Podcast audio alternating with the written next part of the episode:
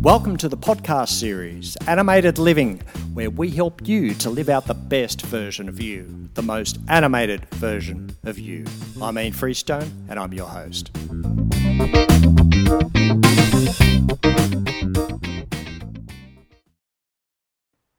Ever feel like your life is out of control? Do you live in the shadow of other people's expectations or feel your life is being dictated by the changing winds of circumstances?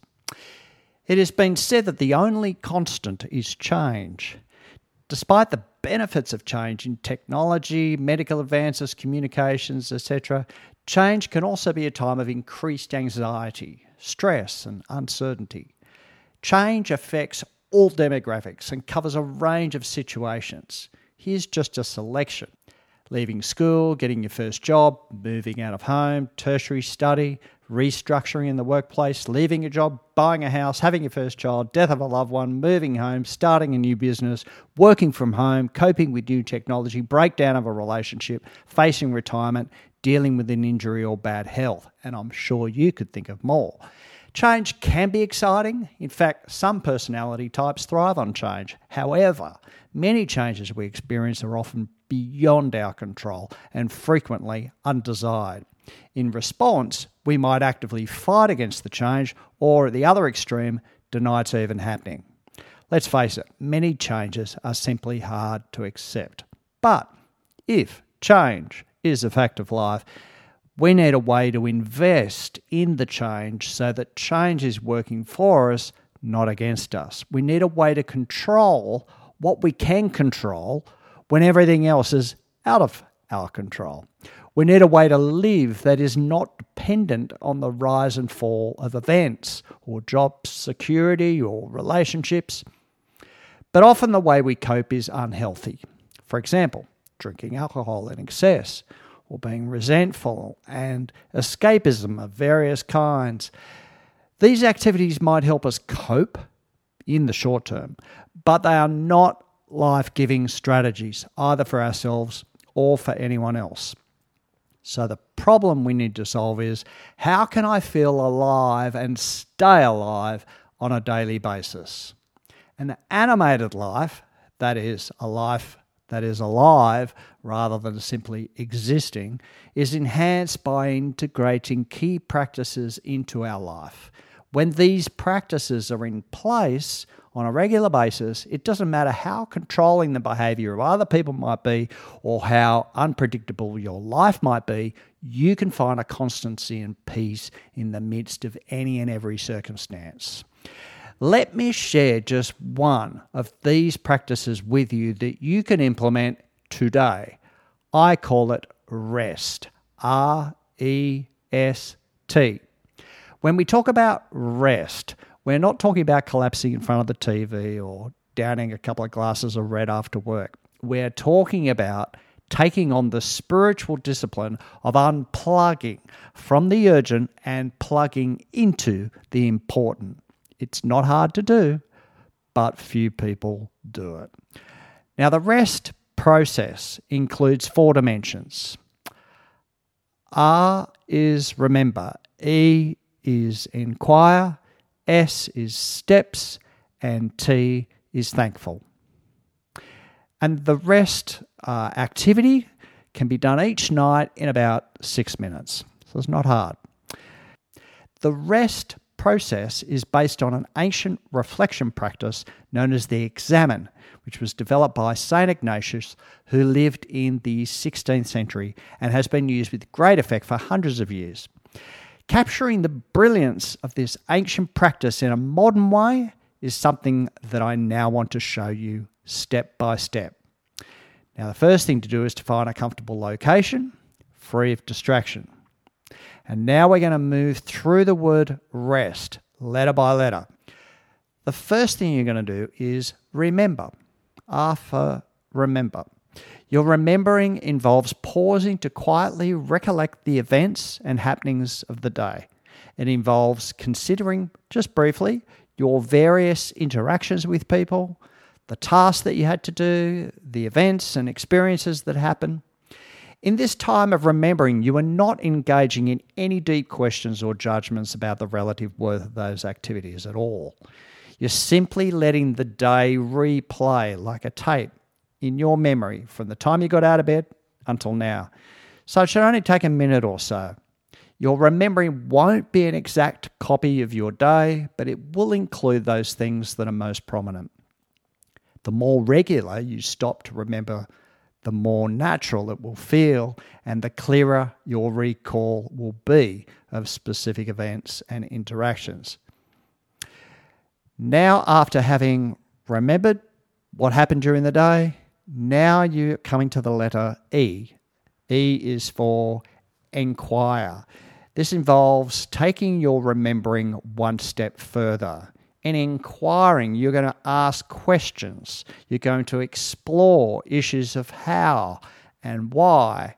In remembering, you are asking what, what happened, with who, when did it happen. However, in inquiry, you are asking questions like How did I feel about that?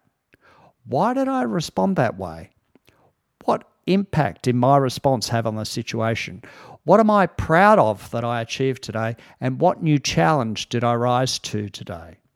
Having asked these questions during your inquiry time, you are now ready to commit yourself to S, which is for steps. These are positive actions that you are committing to do in the near future, possibly as soon as the very next day. So, if it helps, write down your step commitments so that you won't forget. It could be someone that you need to talk to, an activity you need to do, uh, an issue that you need to give more thought to. Once again, you can use simple questions to guide this time, like what worked well that I want to be sure to do again? What will I do differently in the future faced with the same situation? What did I really enjoy that I will plan to do again soon? What amends do I need to make for any of my words or actions? Now, after having done remembering, inquiring, and step commitments, all that remains to do during your rest time is T, to be thankful. The benefit of counting your blessings has been well documented. A thankful heart is a happy heart. A thankful person is a life giving person. A thankful person is consistently seeing the value of people, events, and experiences because they know that every circumstance is an opportunity to grow, change, and learn. A thankful person who has developed an attitude of gratitude has trained themselves to be appreciative in every moment and in every interaction. Being intentional about being thankful during a daily rest time only takes a minute each day, but consistently practiced changes the hard wiring of your brain in such a way that you find yourself responding with thankfulness throughout the day. So, this whole rest experience is like a microcosm of what you want to develop as a daily habit throughout the day, a daily attitude throughout the day. If you would like to print out or download a simple guide to lead you through this rest exercise, which includes all the questions uh, to guide you through, then simply go to myanimatedlife.com forward slash resources. myanimatedlife.com forward slash resources. So let's just review again. Firstly, you're going to find somewhere comfortable and free of distractions for six minutes prior to bedtime. If it helps, have a notepad and pen or the digital equivalent beside you as you move through the exercise. So, our first step is remember, and this should only go for a minute, allowing your mind to replay the events and interactions of the day. What happened? Who were you with? Not trying to remember everything. A first pass is all that is required. Next, E for inquire. Just two minutes on this. Asking yourself probing questions such as How did I feel about that? Why did I respond that way? What impact did my response have on the situation? What am I proud of that I achieved today? What new challenge did I rise to today? Next, steps. Stepping out. What worked well that I want to be sure to do again? What will I do differently in the future faced with the same situation? What did I really enjoy that I will plan to do again soon? What amends do I need to make for any of my words or actions? Okay, so steps are things that we're actually going to do as a result of having inquired about those things that we've remembered. Uh huh. And finally, thankful. Just a minute on this. Be thankful for the day that was. It may have been difficult or disappointing, but you can still be thankful. You see, you're now in control of how you respond, and you are deciding in this moment to choose thankfulness. You choose thankfulness because you know that thankfulness is life giving for you and for others. You'll also sleep a lot better. Now, if you're a person of faith, then your thankfulness may be directed towards God. Uh, but I know many of you listening to this uh, don't have a belief, and so it's well proven that just being grateful uh, is great for our emotional health, it changes the hardwiring of our brain, and brings greater peace to our lives. Now, having gone through that, uh, and doing it every night, doing it as a habit, doing it as something routine, you will integrate it into your psyche and you will find the ability to rest when you're on the bus to work or during a couple of minutes sitting at your desk or sitting out on your board in the surf or walking the dog. Even in a noisy meeting with other people, you can do an internal rest and find peace and purpose in the clamour around you. So, we began this podcast by examining the impact of change and how it can make you feel like you're out of control. That is, you feel like the change is happening to you or is being forced on you. This is usually a negative experience for most people and can lead to various insecurities and anxiety, inner resentment, or various escapist strategies in order to cope with the impact of the change. But practicing rest on a regular basis places you back in control. The circumstances may not change, but your response has now changed. You are now approaching life from a deeper sense of self awareness. And this self awareness has been nurtured by using rest simply and consistently. The alternative is spiritual, emotional, and physical burnout. And this is often unrecognized and untreated. It results in anger, depression, resentment, addictions. Everyone needs to discover and, in some way, practice rest. So, there are many tools you can utilize that can also assist in living an animated life. I've just given you one tool that you can use today. I've made it my life mission to think about how people can live better lives. I've also made sure to put these practices in place in my own life.